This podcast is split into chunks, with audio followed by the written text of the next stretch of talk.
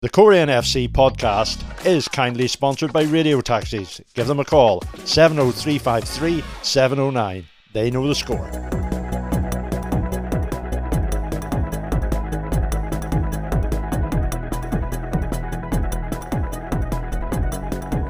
Hi, welcome once again to the official Korean FC podcast. Another week gone and another week near, dare I even mention the word Christmas, but we'll talk about that another time, shall we? As I said, welcome along to the Corian podcast, generally sponsored by Radio Taxis, one of our long-time sponsors. And obviously, if you're ever out and about for an evening, give them a call and they'll try and help you out. As I said, it's another week. Into the season, and this weekend we host Portadown FC, who have been in the news this week following a change of manager. Paul Doolan, obviously, I think the word is by mutual consent, has left his job, and a familiar face to Irish League football fans, Niall Currie, has returned for a second time in charge at Shamrock Park. So, alongside myself and Jonathan McNabb. Johnny, how are we? Yeah, grand. Busy week. Had a busy weekend last week. Was watching Kevin Bridges on Friday, and then football on Saturday didn't really go our way, did it? And then I was at the snooker final on Sunday. So, busy week. And then watched the youths there on Wednesday against Genk. So, yeah, been a busy week, so I don't even know what day it is, so there you go. I don't even know myself. Days just blur into one another, but we're joined this week. Johnny and I are joined this week, as I mentioned at the start, Portadown, our visitors on Saturday, and they have taken the decision to appoint a new manager just ahead of Saturday. So with that in mind, I'm delighted to say that we're joined this week by Neil Campbell, and Neil is the host of the Portadown FC podcast, which is called Talk Ports. And I'm delighted, Neil, that you've been able to join us this week. And it's been a busy old week for you and for everybody associated with the club. Yeah, well, first and foremost, thanks very much for inviting me on the show. Got the call last night, and naturally I was like, oh, I'll definitely be there. No problem at all.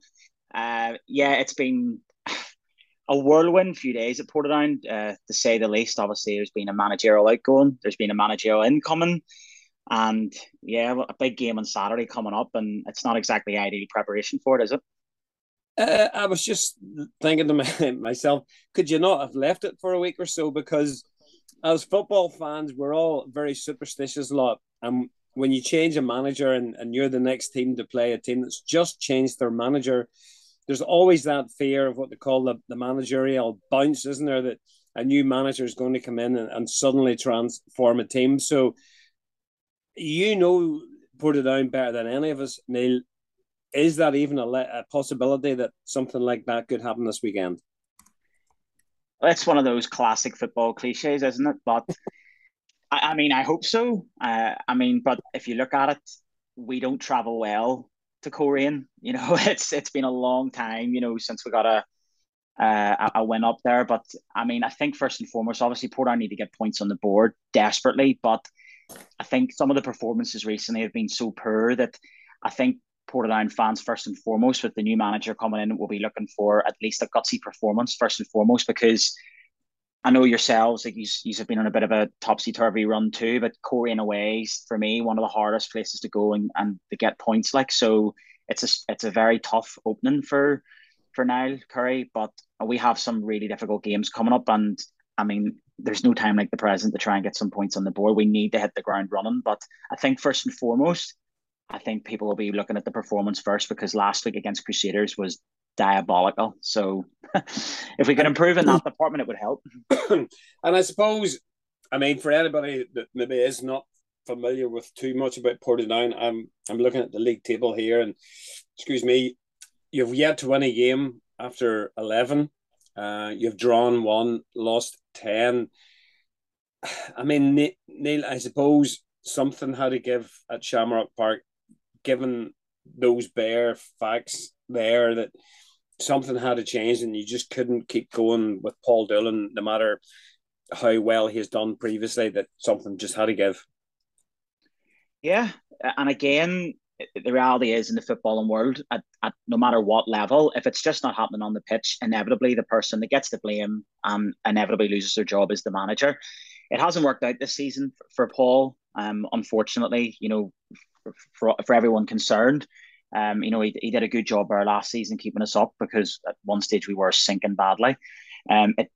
We haven't kicked on from last season. A lot of questions have been asked, and rightfully so, about recruitment and whatnot, and we're lacking in so many departments at the minute. And I know in the interviews and stuff, you know, you could see Paul was cutting a kind of frustrated figure, because we don't have an out-and-out striker and whatnot. And I don't want to like just list out a reel of excuses, but something had to give. And you know, obviously Niall Currie is going to come in with his backroom staff and hopefully can get the best out of the players that are already there, because it's still a couple of months until January, so you know he has to deal with what he already has. Johnny, I mean, have you been surprised by just how poor Portadown have been this season to date? And given what we've just talked about with Neil, would you be not fearful as such, but would you expect Niall Currie to come in and to get a reaction from that group of players?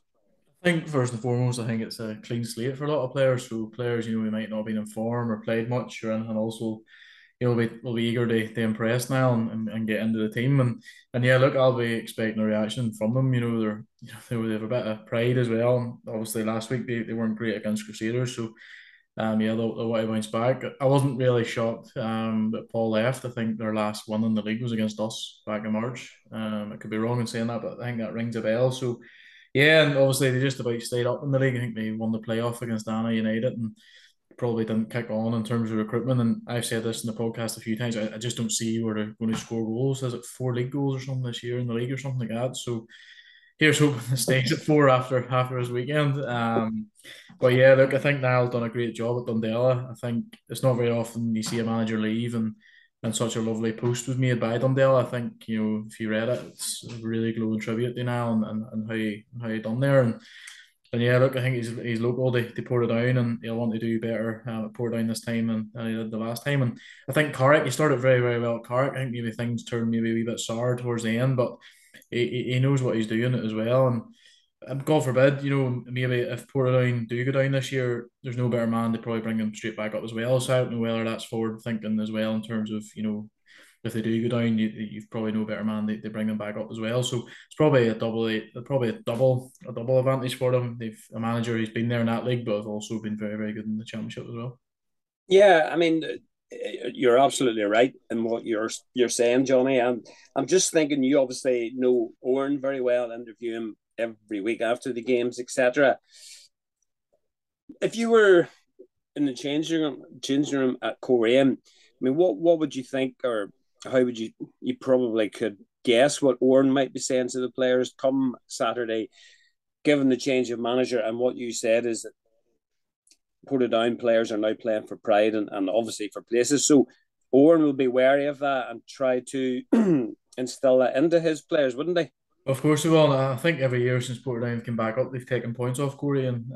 One stage or other, I think there was a 1-1 draw a couple of years ago when Adam Sally scored a screamer, and obviously they beat us last year at Shamrock Park when there was a 0-0 draw as well. So we've never had it easy against them. There's been a lot of 2-1s at home as well, and maybe like a 2-0. I think Ben Doherty scored a couple of penalties that were never penalties and stuff. So we've always had to dig them out against Portadown, and not only that there, you know, we've lost our last 2 as well. So we've a bit of, you know, we need to get back to winning ways. It's been a stop-start season, as Neil said earlier. We seem to win one and then maybe not win one, and it's just the nature of the beast. You know, Cliftonville had 4 shots on target on Saturday and scored 4 goals, and that's just, they were just clinical in both boxes really, and we weren't, and that's probably what the difference has been the last couple of weeks, conceded bad goals and not taking chances. So we need to cut that out obviously and start finding the back of the net.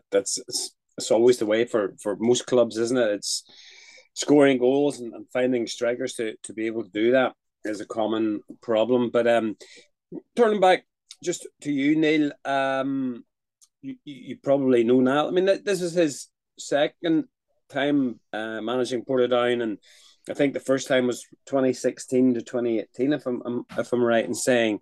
I mean, looking back to that first time, I think I read maybe a quote from Niall this week saying he had unfinished business at Shamrock Park. And is that something that you would agree with, Neil? Yeah, I definitely would. When he came into the club, it was obviously Ronnie McFadden left and Pat McGibbon had taken charge, and he wasn't there very long. Niall came in and we'd already been hit with the 12-point deduction that season, and then technically lost 3 points. Remember, at the start of the season, we were meant to actually play U's at the Showgrounds, and then that was given to you as an automatic victory. Then just before Niall took over at Portadown, we won a game, coincidentally, against Niall and Ards. And we thought, here we go, lift off to try and claw this back. And it turned out Robbie Garrett was ineligible. And then so we got stripped of the points of that as well. And Niall came in a couple of weeks later. And, like, I mean, that's, we were always going to go down, you know, considering, though, even regardless of the 12-point gap, we clawed it back a good bit and Carrick just about survived. But when things like that were happening, it's always against you. And he came in next season, we're in the championship. And I think a lot of people at the club and maybe in the fan base sort of thought, right, well, we're Portadown, a big club, and we're going down to the championship. It'll be like what it was in 2008-09, where we will come straight back up. But it was never going to be as easy as that, because the championship, as you know, is a very unforgiving league. Portadown was a mess behind the scenes. There were players leaving. And Niall brought in a whole new conveyor belt of players, so to speak. And we were fifth whenever he left the post. It wasn't working out, but I do feel, and I've always said it, he was a bit unlucky. And, I mean, look at his pedigree, even in the championship. He's gotten Ards up. You know, he's doing a phenomenal job with Dundela. You know, he's been there with Lochgall. He did unbelievable with Carrick as well, getting them up. And it didn't work out the last time with us. He's a local man, like, you know, he's from Portadown, and every manager has an ego. They all do, right? You have to. And I'm sure Niall will be thinking, I'm from Portadown. This is a massive club. If I keep us up, cult status straight away, cult hero status. And even if we were to go down, and then next season we come straight back up, it looks great for him. And, you know, he won't, I'm sure, like, listen, I don't know Niall personally, but I'm sure after such a great record throughout his career, that season and a half for Portadown is sort of like a blot on his record, and I'm sure he'll want to rectify that. So fingers crossed he does. But no, I would agree with everything that you're saying, and in terms of the ego and all, you know, everybody involved in football or anything has an ego, and as you say, if he's the man that keeps them up or brings them up next year, if you happen to go down, it's a great thing on his CV. I mean, what would you say? I mean, you say you don't know him particularly well, Neil, but as a manager, what would you see as his strengths in terms of managing? Well, I mean, you only need to look at the job that he had done at Dundela there, and they were languishing, you know, down at the bottom end of the championship. And, you know, this season they're up challenging, and even last year when he came in, he took them on a great run. They just missed out in the top six. Look at the job he did at Carrick. You know, he took them. Nobody was giving them a hope in hell of getting promoted that season, and they got up by the playoff, and they did phenomenally well in his first season as well. I think they finished eighth. So he's clearly a very good man motivator, and that's something that Portadown lack at the minute, I would say. You know, the players are completely shot of confidence and belief, and if Niall can just, you know, install that in them again, you know, it will make a massive difference. And I mean, you're not a successful manager if you're not tactically astute as well, so, you know, he obviously is. So that these are the things you'd be hoping that he'd be able to bring into Portadown. The thing that you don't want to be focusing on other clubs, but Portadown, make no bones about it, it's been dreadful this season, but Dungannon are still within touching distance of us.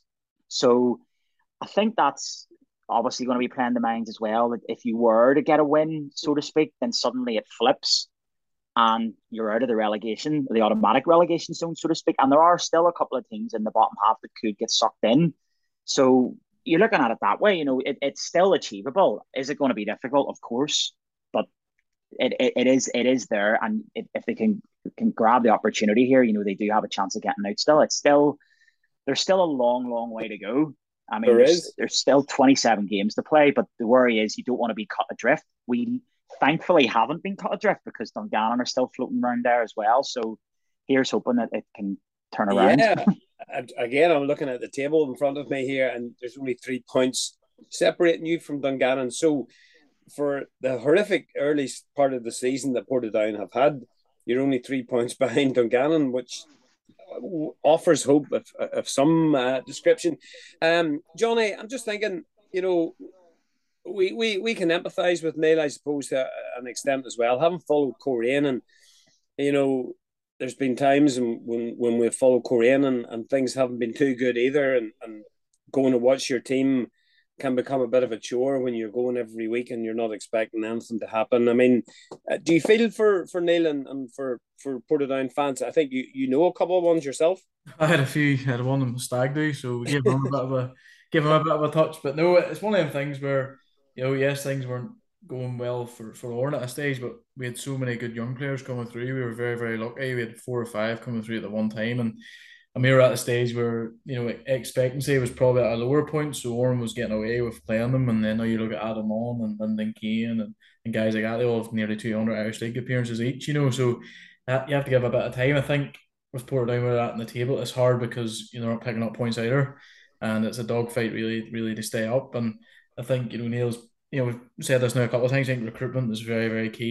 You know, there's been such a turnover at Portadown the last 2 years. It's like something like Football Manager, really. It's, you know, you've a team sheet on a Saturday when you're against them, and you've barely heard of half of them or seen half of them play. And I just don't know how that copes in terms of cohesion and playing with each other and everyone else. And yeah, but look, Niall's got a couple of months now to work with them players before January comes in, and I'm sure he'll be like Bell Boy in January trying to ring a few in. So, but yeah, they're not a million miles away from Dungannon. You know, they need to pick up a couple of positive results. I think they played all the top teams in their first 6 fixtures as well, which, you know, you're on a hiding day nothing there really. So, but yeah, look, they need to start picking up points as soon as possible. And Niall himself always comes across very well, you know, even post-match interviews, you know, even though I don't know him particularly, and maybe you don't either, but he comes across well, and he is kind of that character that you could see that Neil's talking about, to come into the club and to inspire a little bit of confidence back into, obviously, a club that's really down on itself. But you could see somebody like a Niall coming in and suddenly just injecting a bit of confidence into players and everybody around the club. Niall, any time I've done a post-match interview with him, is as honest as the day's long. There's not a DJ about where he's like a spin doctor or spins anything. You know, it is how it is. But like, you know, Barry Gray was always like that at one point. I thought, you know, if his team were rubbish, they were rubbish. You know, there was no excuses made or anything like that there. And I think, you know, Niall's reasonably much the same. There's not really many excuses out of him. I might have been moaning about a referee, but who hasn't throughout the year? So yeah, look, he seems to have a passion for it, as well as, you know, he's going back to Portadown as well. He'll want to prove that he can manage Portadown after the first spell as well. So I think it's probably a good match for both teams. Niall's got a bit of a point to prove with Portadown, and Portadown have a point to prove in terms of staying in the league. And it's probably not a bad time. If you can say that, it's not a bad time to take over, because the team is rooted to the bottom. There's very low expectation. So anything that he and the players achieve now, you know, it's over and above what people might have thought. Well, things can't get any worse in terms of league position, but if they can keep tabs and a couple of even 1 or 2 teams above them and going into January, and Niall can get the players in that he wants and a bit of confidence as well, but who knows where it could take them. You know, I think, you know, Niall will be looking there. Any points between now and probably January is a bit of a bonus. Try and keep tabs with a few teams above them, and then try and reel them in as the season goes on. Yeah, I mean, Neil, we were just talking, Johnny and I, about going to watch a team every week that's struggling. I mean, from your point of view and your fellow supporters' point of view, how hard is it, you know, because we all, like, everybody likes to go and watch a winning team or a successful team, and it can be difficult when you kind of go to matches and you know that you're going to get beat every week. I mean, how's crowds being affected by the run that you're on?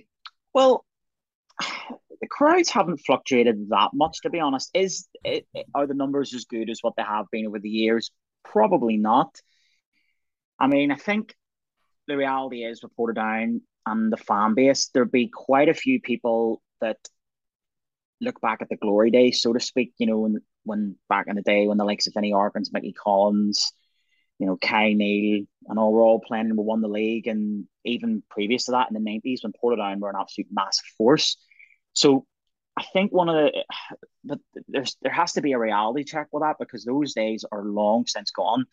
And I think when you start struggling, and it's natural with at any level again, with any club, the numbers do dwindle a bit. They haven't been that bad in the sense, and to be fair, it was only really the game against Newry where there was quite a lot of dissenting voices. You know, that was really disappointing, to be fair. You know, Newry, of course, won 3-1, and you can't begrudge them that because they won fair and square, but it was frustrating in the sense that Portadown and actually should have won the game, missed some great chances. And I think that was the game where a lot of people thought, here, if we can win that, we have a definite chance of survival. But if we lost it, it was looking like it was all doom and gloom. And I think a lot of fans are rightfully upset at the end of that. But to be fair, the vast majority I've stuck with him in all this season, and I would imagine now with Niall coming in, and if he can get a couple of decent results soon, the numbers will only get better again. But having fans there that are, you know, right behind you is like a 12th man. Again, that's another football cliche. But we like football cliches. But it is imperative that sort of everyone is singing off the same hymn sheet, and it'll only help the players on at the end of the day. Whereas I think even a few weeks ago and stuff, I'm not sure everyone was singing off the same hymn sheet, and that's not just fans or players ever, just mean at all levels.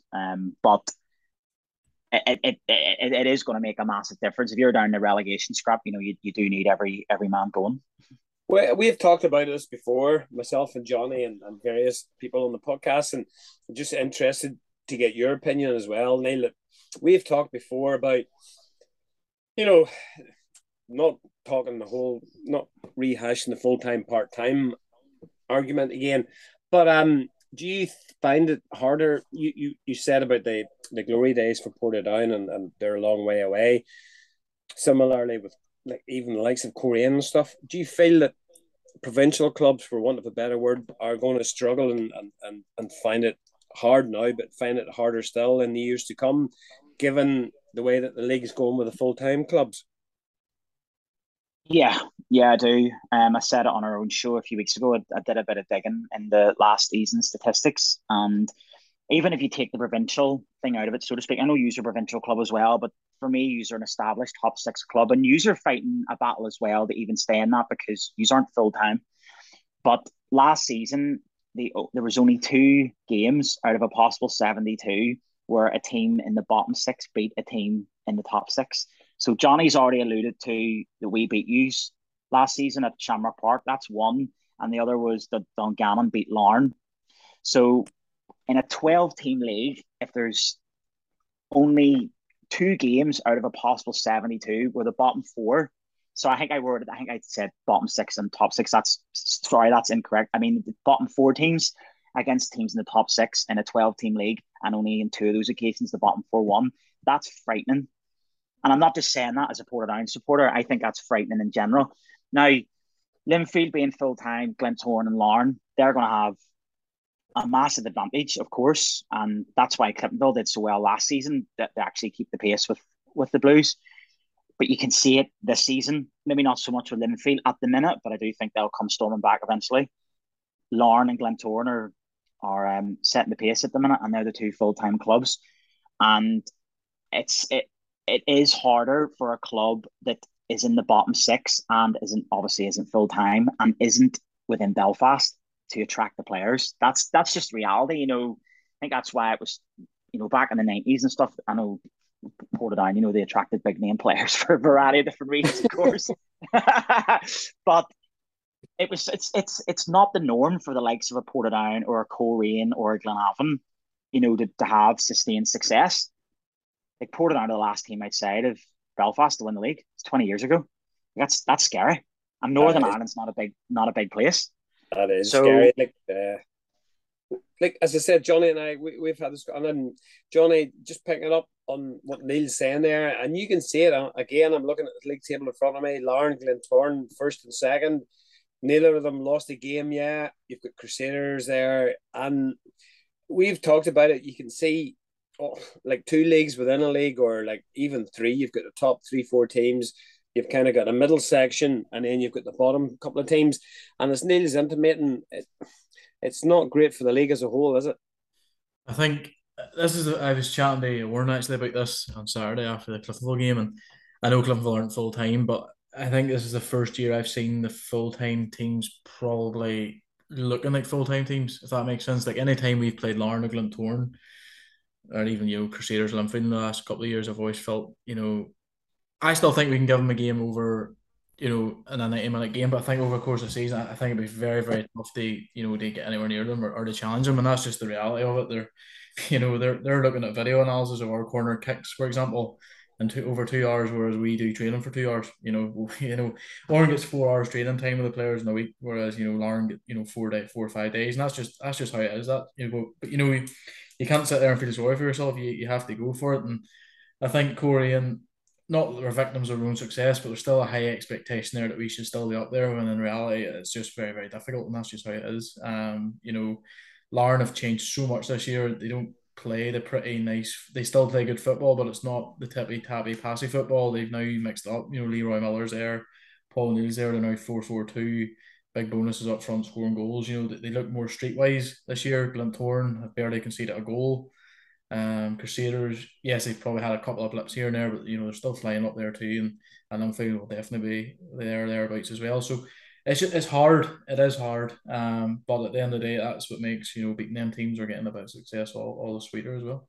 It echoes what Neil said earlier, you know, about changing fans' perceptions regarding Portadown and their glory days 20 odd years ago. And there's an element of that too, even at Corian, where almost people's mindsets have to change as well, because what you just said, competing against those full-time teams is going to get increasingly harder. And you can almost see that sometimes in Oran's approach to those games and the way he sets up and the tactics he deploys. And supporters almost, not so much be re-educated, but have to face the realities that those days that you talked about, Korean competing on an even keel with Larne and Glentoran, maybe aren't there any longer. Like we should have won there, or we should have won the league. Was it 2018? The year we won the Irish Cup, and you know, realistically, yes, we finished second since, but we just haven't got over the line, and that just seems a million miles away to what it is now. And it's not as if we have a bad team. We don't. I just think the league in general is getting better, and you know, full time teams are able to bring in players from Scotland and England, you know, or even down south as well. You know, look at Chris Shields. You know, Chris Shields. If you said 5 years ago, Chris Shields, even 30, would play in the Irish League, you'd have laughed. You know, the league is just getting so much better. And it is difficult for Corian. It's difficult for Ballymena, Glenavon, Portadown, because they are only part-time teams. And, you know, look at Lee Bonus. He was a part-time footballer for Portadown, but wanted a full-time move. And he was able to get that in Northern Ireland at Larne. You know, Ben Docherty's the same at Corian, full-time football with Larne. That's just how it is. And, you know, does that mean that Corian shouldn't have ambitions of qualifying for Europe and maybe winning a trophy or going to cup run? No, by all means, they're more than capable. But in terms of being up there competing, they won the league and, you know, playing teams off the park and maybe going to the Oval and demanding a win, stuff like that, it's just pie in the sky stuff. In my opinion, it's not being defeatist. You know, if somebody offered me a good cup run now and back into Europe, I'd bite my hand off for it. It's one of them. It's just clubs just have different ambitions, and you know, Larne's ambitions this year will be different to Corian's. Corian's will probably be different to Portadown. It's just money, finance, infrastructure, and everything. But things are going so well off the pitch at Corian as well. It's not all doom and gloom. You know, it's only 11 games into the season, and there's still a long way to go. There is a long way to go. Sorry, guys, just when you're saying there about Corian, I actually at the start of the season tipped you to be like a surprise package, But I wasn't expecting us to win the league, but I thought they could, you could really make a push for like third or even fourth again. And I still wouldn't rule that out, because Corian are one of them teams that when you click, boy, you really click. I know it hasn't really happened so far this season, but even the game he's played us earlier in the season, he beat us 2. And I thought Portadown actually did all right in that game, but then just that bit of quality he's had from Clarkham, he was superb that day. And then Lee Lynch was a terrific signing. I do get what you say about do I think Corian will win the league or challenge the league? No, I don't. But I still, if I think Corian, I always think they're a team that on their day can do a bit of damage towards anyone else. But I do agree that long term, over the course of the season, are Corian, even with those signings, are they going to win the league? Realistically not. But do you have a good chance of winning the cup? I would say absolutely yes. Yeah.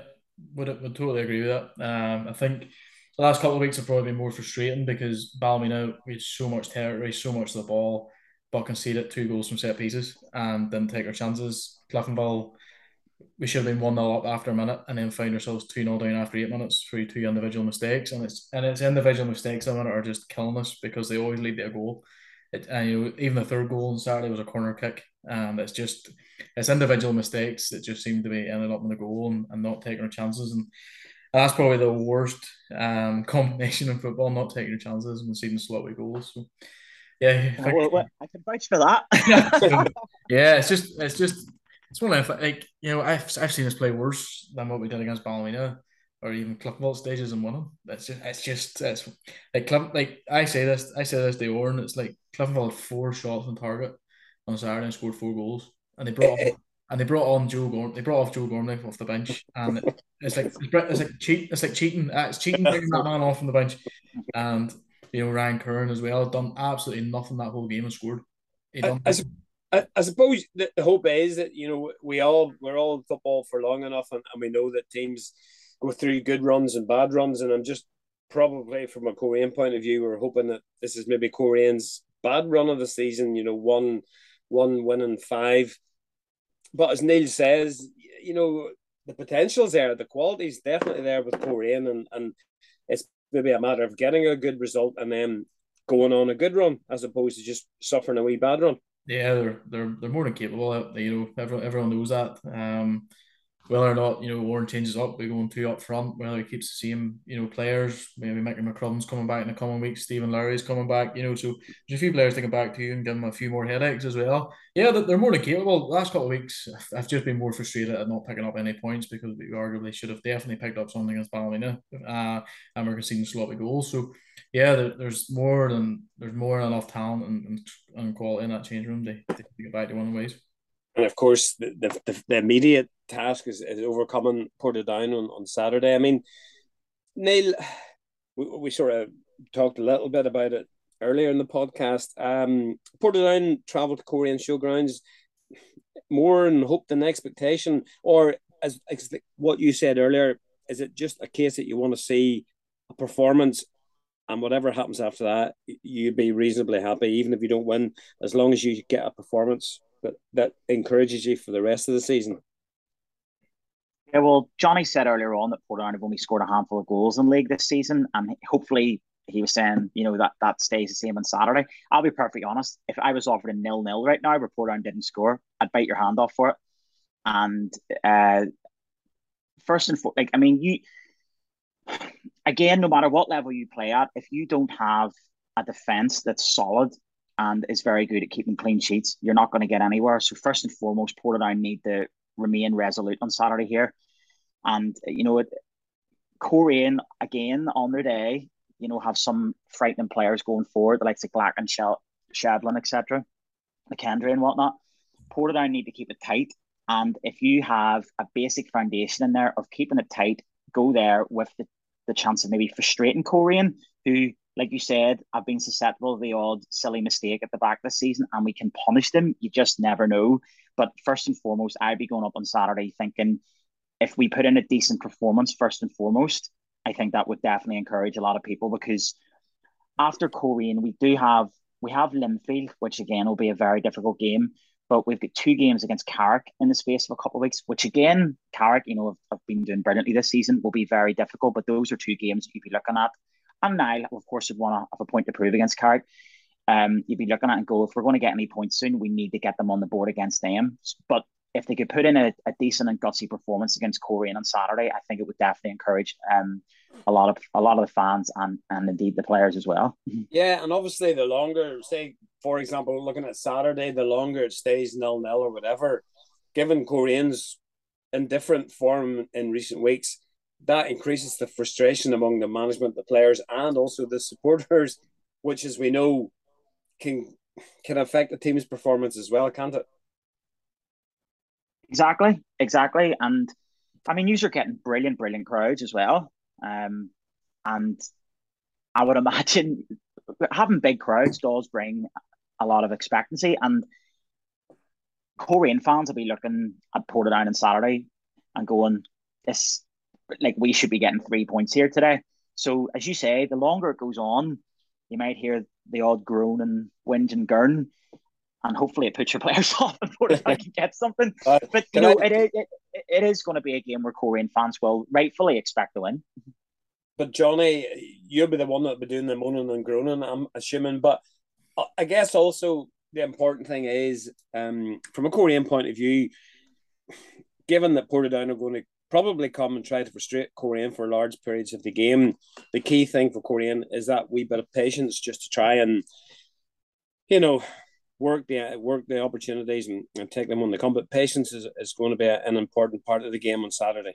100%. And we had that recently against Newry. Obviously, it was 0-0 at halftime, and then Lee Lynch scored after the break, and we were able to get a quick fire second and see the game out as well. And might have a similar feel to the game on Saturday.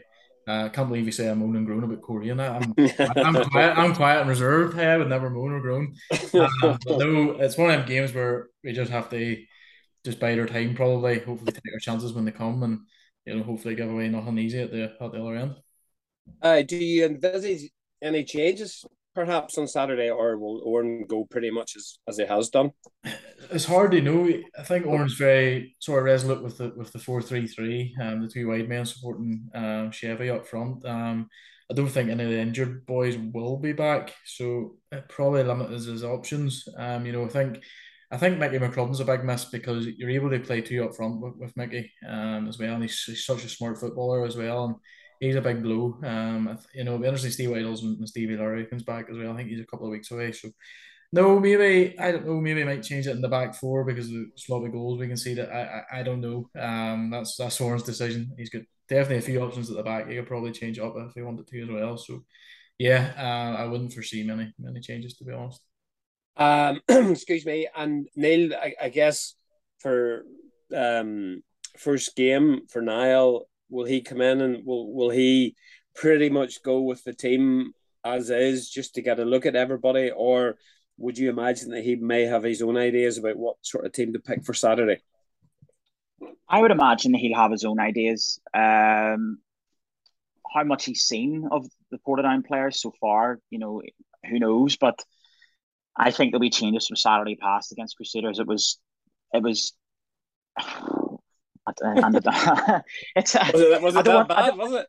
I don't want you to have the wee E logo beside this podcast, you know, for bad words, like. But it was, we'll just leave it at it was abysmal on Saturday, so to speak. And I would be shocked if there wasn't a few changes. Me personally, and I've been saying it all season, I'd be starting Howard Beverland every week, every game. He'd be starting for me, because you know, as a team that is mostly inexperienced in this league, I find it head scratching that your most experienced player in the squad, especially when you're down the relegation dogfight, is not in your starting 11. So I would like to see Howard Beverland be back in the starting team, and yeah, I would imagine there'll be a fair few changes as well. I would have my own way of playing, but I'm not the manager at the minute. But making most of what we have, I would actually maybe go three at the back, to be perfectly honest, with the two, or maybe even five with the two fullbacks as well. But if not, with the wing backs, with Beverland, McNally and Upton playing. Now, hopefully Hard's available, because he got a really bad facial injury in the Munster Cup there a couple of weeks ago. So that's why he wasn't in the squad on Saturday past. But I would definitely be getting him back in. But Niall, you know, he's going to have to work miracles here over the next couple of months, so to speak, because he can't get any of his players in until January. So Yeah. Have you got any spare players going? Any spare forwards? I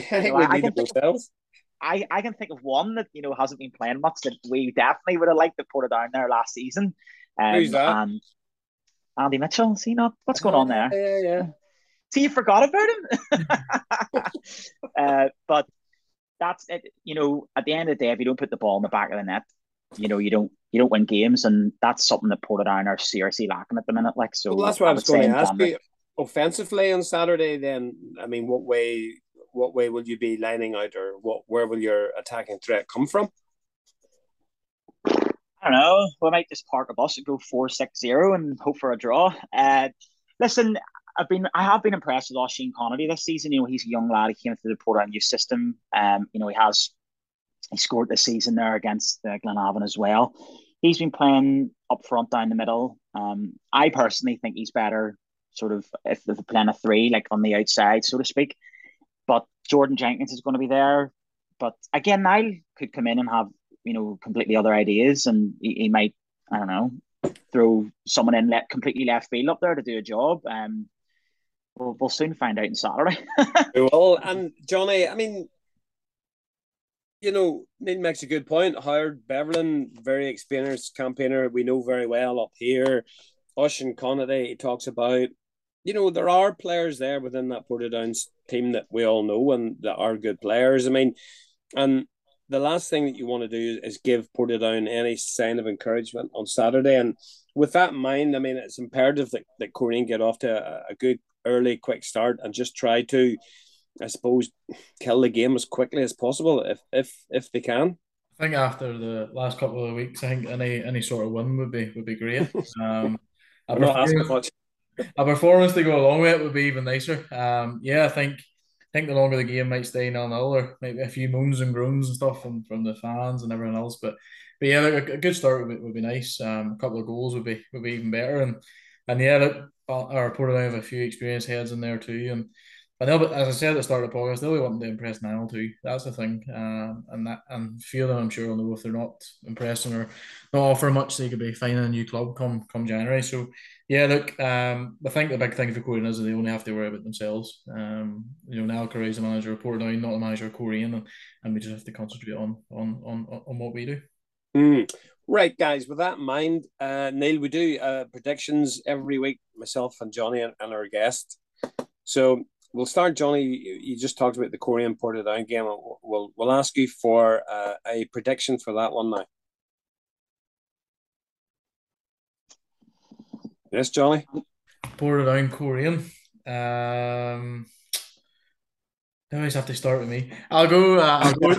Only because you were the one that was talking. I'll go 2-0 Korean.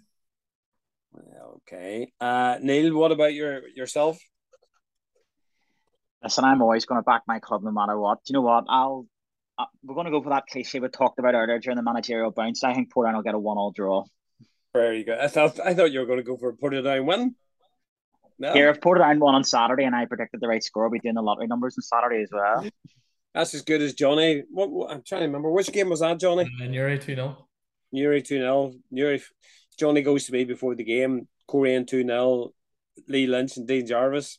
And duty transpired. Unbelievable. Never do it again. No. Okay, I'll look at the game. I'll go 2-1 to Corian. How does that sound?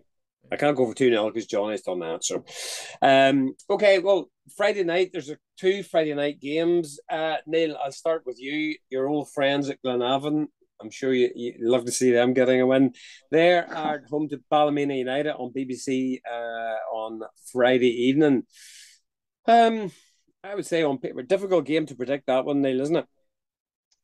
It is indeed. I mean, that's the old classic mini league, right smack bang, isn't it? With a 7 versus 8. I mean, it must be boring being a Glenavon or a Ballymena fan, knowing that you're just against each other for the rest of the season, because you're probably, I know Ballymena, you know, have been struggling a bit this season, but realistically expecting to kick on, and it must be boring going, oh, well, we might get 7th place this year to be us or Ballymena, but that's a strange one, because Glenavon blow hot and cold, and you just wouldn't know what you're going to get with them. Like, they ran Linfield close there last week, and then, you know, obviously the handed you a beating as well, you know, earlier in the season. But... All right.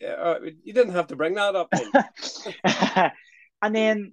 But then they got absolutely ripped to shreds by Newry, so you wouldn't know. And then Ballymena as well. I just see with the TV cameras and all being there, you know, with David Jeffries, like, you know, he'll really want to make sure, you know, Ballymena look good and stuff. Do you know what? There's always something happens in that game. It'll be a bit of a mad one. I'll go 2-2. That sounds good, Johnny. I mean, a lot of what Neil said there, I would agree with as well, but and I'm sure you would as well, because Glenavon, you just do not know what you're going to get. Yeah, it's the same every week with them. You just don't know. I predicted their result last week, 4-2, home to Glenavon or home to Carrick. So did you? I did get that one right. So must be the first one I've had right in about 3 years. I think I'm going to go for a Glenavon one. So I fancy them. I really do. And I fancy them. They won 3-1. Okay. My take on it, I mean, again, I would agree 100% with everything that Neil said about Glenavon. They are just the most unpredictable side. Ballymena, I've seen them on a couple of occasions this year. And it's not just because this is a Korean podcast, but I just thought Ballymena, both times that I've watched them, have been really poor as a side. That said, they have obviously potential to score, as do Glenavon. And on the basis of that, I am going to go for Glenavon win 3-2.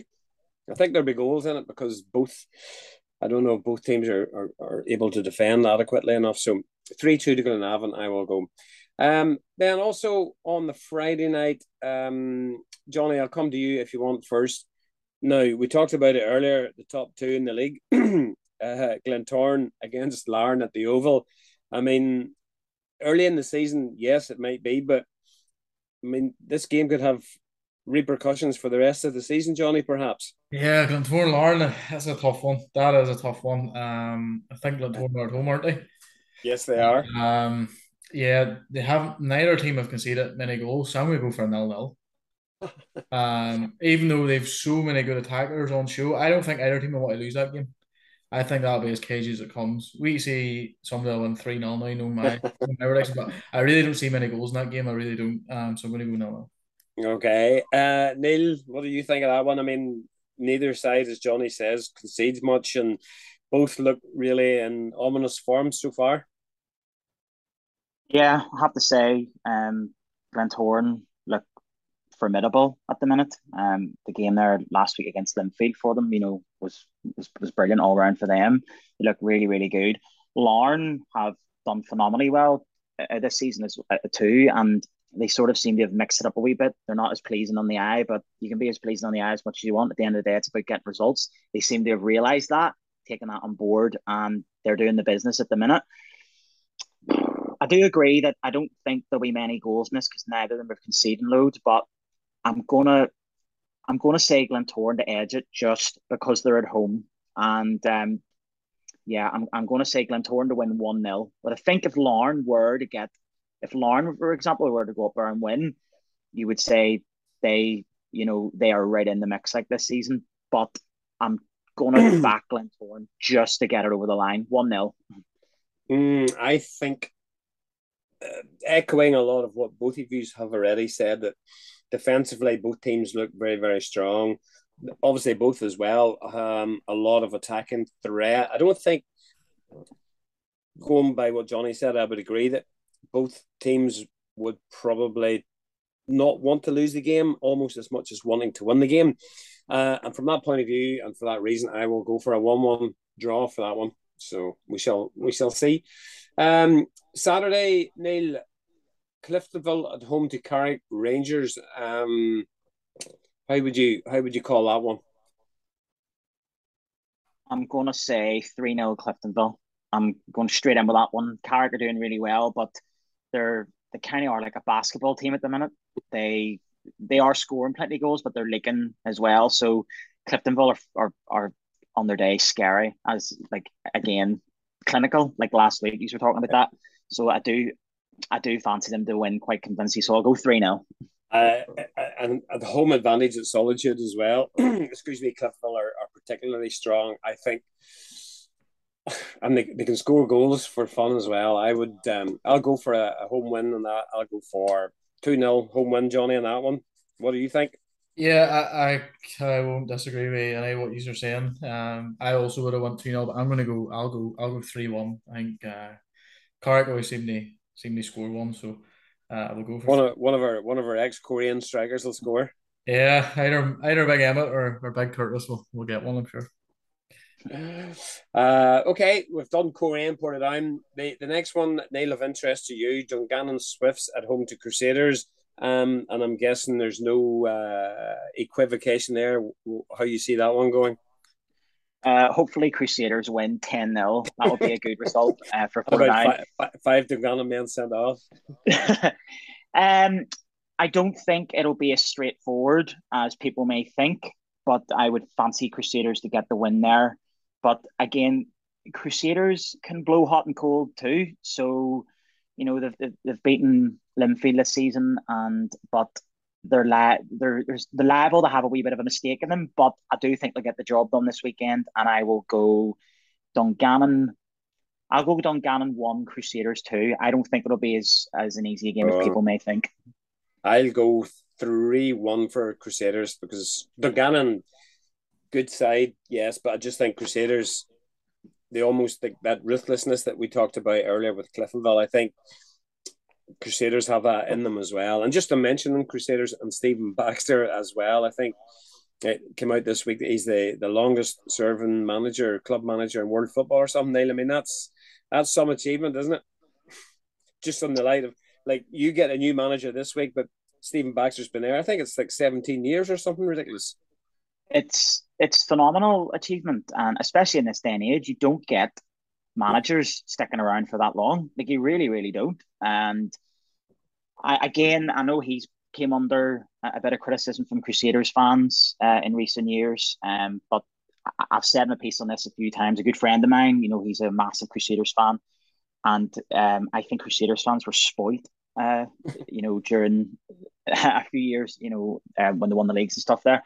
And I think, you know, people were heavily criticising Stephen Baxter last season, yet Crusaders still won the Irish Cup.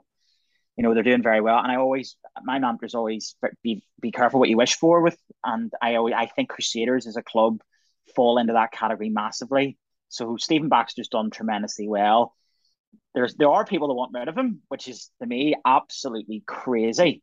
And to be going that long with the sustained success that he has had at that club, who, again, you know, people would say haven't really a hope in hell of, you know, challenging for a league now, and for them to still be up in and around it. I don't expect them to challenge for a league, of course, is unbelievable. So he's done a phenomenal job there, and hopefully he does an equally phenomenal job this Saturday away to Dungannon. Very good. I mean, Johnny, Neil makes a good point, you know, but Stephen Baxter being in charge and the success that he's had. And again, you know, there was a certain person in your stag do, Crusaders fan, that maybe isn't the biggest fan of Stephen Baxter, but, you know, be careful what you wish for is a very true sentiment. 100%. What Stephen Baxter's done with that team over the years has been phenomenal. You know, 17 years at one club. The first time we played Crusaders and Big Stephen isn't the dugout, it all looked extremely weird. You know, I remember when Fergie wasn't managing United, and it was weird, or Wenger wasn't managing Arsenal. It's just he just associates a certain person with a certain club, and that's Baxter with Crusaders, and some jobs, some amount of trophies he's won them all, even the Atlanta Cup and everything, and Europe and all else. So no, you know, fair play to him for getting that length. Again, I agree with you. I do think they will beat Dungannon, and I will go for 3-0. Very good. And the last game of the weekend on Saturday, Newry City at home to Linfield. I'll go first with that one just to give you guys a break. Linfield, I think we mentioned previously or earlier in the programme, that have been struggling and really haven't hit their stride as yet. But it is relatively early in the season. I think Linfield have only played 10 games. And yes, they're a little bit off the pace at the top of the league, but I firmly believe that David Healy will turn things around there. And for that reason, I think they'll probably go down. And whilst Newry City will probably give them a game for a little while, I fancy a classic Linfield 1-0 away win for that one. Johnny, how do you see it going? I think it is early in the season, but I think they're 10 points behind Larne. And if Glentoran win their game in hand, actually, they'll be 12 points behind them. So, although obviously I know Larne and Glentoran play each other this weekend. So, Linfield don't have much room for manoeuvre, I would say, even this early age of the season. I just think because the Glens are such a well-oiled machine. I'm not saying the league's over or Linfield are totally out of the league by any stretch of imagination, but I just don't think they've much room for error over the next few months. But I agree with you. I think Linfield will get back to winning ways. They have to. Losing Glentoran and Larne at home won't have went down too well. They're in the middle of a crisis. They haven't won a couple of weeks. Like, the world's ended at Windsor Park because they haven't won. So, with that in mind, I think they will edge a 2-0 win. You know, Neil talked about fans being spoiled, and I mean, I think that's a classic case. Linfield fans for years have been spoiled. I mean, I have a couple of Linfield fans on social media, and a few of them are wanting Healy out. And I think they not won 5 out of the 6 leagues, and he was a goal away from European football twice, Europa League and the Conference League. So, yeah, football's just a bit mad. I know, and sure, a certain number of fans wanted David Jeffrey out at the time, and I think he'd only won 4 or 5 doubles or something ridiculous. You know, it's ridiculous only winning 4 or 5 doubles in a row. You know, and so, get him out. What the rest of us would give for something like that, Neil? I mean, what's your thoughts on Newry against Linfield? Yeah, I think Linfield will bounce back here. I was actually going to go. Are you allowed to have the same prediction as? Yeah, go ahead. Go for 2-0 as well. I think Newry will try and make it difficult for them. But I just can't see anything other than a Linfield win. And boy, they need it, because I agree with you, Johnny. They don't have... They've no margins for error now. Like, they can't make any more balls up, so to speak. I mean, I still wouldn't rule them out. And I think that's maybe just... Even as a kid growing up, you know, it was always like Linfield, you just never, ever, ever wrote them off. And even now, I still say that. And if they were to go on a run of like 8-9 wins on the bounce, which probably a lot of Blue men at the minute wouldn't see that happening, suddenly they're right back in it and you can never rule them out. So until Linfield are completely dead and buried out of that title race, to me, they're not out of the title race. So I'll say they'll win on Saturday 2-0. I wouldn't disagree with any of that. But I mean, Neil, it's a classic case, isn't it? Johnny and I were talking about it there, of fans being spoiled. I mean, nobody's more probably spoiled than Linfield fans over the last 10, 15, 20 years, just the multitude of trophies that they've won. And in comparison to clubs such as yourselves, you know, where wins are hard to come by, trophies are hard to come by, and then you look at Linfield fans giving off and wanting their manager out because they're not what they would see as competing. I mean, it's a strange world, isn't it? It's mental, and you know, they've won. I think it was, is it 4 leagues and 5? I think that's what it is. And even if they didn't win the league this season, and David Healy would totally deserve to have next season, you know, to right that wrong, so to speak, in their eyes. But when it comes to the fans being spoilt, for me, when it comes to the Irish League, just the right bang on the money definition of what is Crusaders. Like, that's the whole Baxter thing to me is just a mystery, is how some want him out. Like, I know we touched on it a minute ago, but for me, that is, especially a club of Crusader size, but when you are Linfield, naturally, because they're so used to winning, they do expect to win. But it's, I suppose you could say it's the same over in England as well. Manchester United. It's the same anywhere, isn't it? Yeah. That you know, United fans would still say, we should be winning the league, even though the reality is I haven't won the league in 9 years. So it's the same at every level when you have a machine, so to speak, that are so used to winning. But yeah, over here, some spoiled brats running about, I'll tell you that. It's certainly not in any of our two clubs, that's for sure, because I think we, as clubs and as fans of those particular clubs, I think any success that we get, we certainly enjoy them and we certainly make the most of them. I mean, the scenes, Johnny, at the 2018 Irish Cup win and after the League Cup win after that as well, I think it just shows you how much supporters still enjoy victories and winning competitions, because, let's face it, everyone should be celebrated because we don't win that many. I was actually thinking this the other day when I was going out to walk, how many trophies I've seen Corian win in my lifetime, and I think it's 3. So yeah, you have to, obviously have to take the rough with the smooth, and not get too high when you win, and not get too deflated when you lose. And you know, yeah, like football's sort of it's a weird thing when you support a team that maybe just doesn't have as high expectations as maybe, you know, a Linfield or a Glentoran every year, you know. And yeah, look, you have to celebrate the highs when they come round. You know, the Irish Cup final 2018, that back in the social club, that those memories will live with me for the rest of my life, you know, or even going out in Europe and watching Corian too. So yeah, look, here's hoping they're not too far away, and we can get our hands on something nice and shiny sometime soon. Yeah, well, hopefully in the future. And the immediate priority is just getting 3 points on Saturday. And for all that we were delighted to have you on the podcast, Dave, can't wait to beat you on Saturday, all things considered.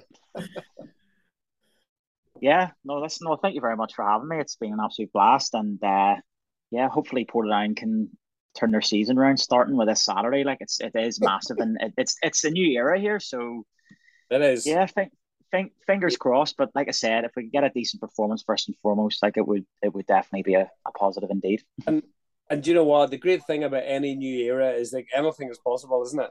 That's always the hope that we have. He sounds like he's starting that old anything can happen in the World Wrestling Federation caption there. That's going back a few days now. But yeah, exactly. So you got to be positive, and that's the way I shall remain here. And hopefully on Saturday, like I said, we do get a result, which no you won't like. But as you said, you don't care if you beat us, and I'm going to say the exact same thing to you. Oh, exactly. We all follow our teams, and whatever happens, we'll still be friendly afterwards. Neil, thank you very much for coming on this afternoon. It's been great to get an insight from Portadown ahead of Saturday's game, and obviously it'd be great from a Premier League point of view just to have Niall Currie back, I think, as well, because he's a character in the game, and we all like characters without wanting to sound too cliched. So, Neil, thank you once again. Johnny, thank you very much. And to everybody listening, thank you. Help support our sponsors as ever. And we will talk again next week. Thank you very much for listening. Bye-bye.